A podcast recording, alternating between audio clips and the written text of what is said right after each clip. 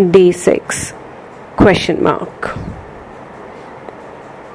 So now, how big is the question mark?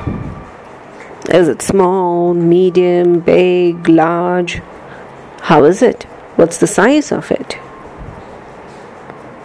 How big is the symbol underneath it when you compare it to the question mark?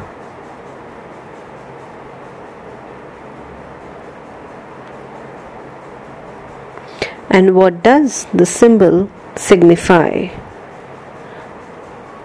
Can you write down a brief about the symbol? What does it mean to you? Or can you describe it?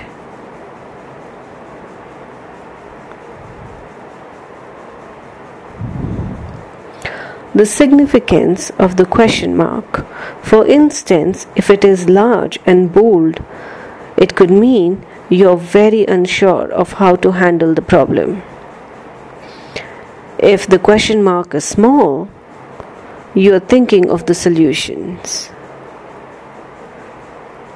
So examine the problem representing it and its significance with related to the question mark and the symbol.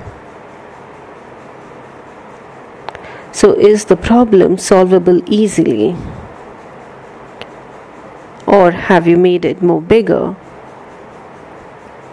than what it is supposed to be?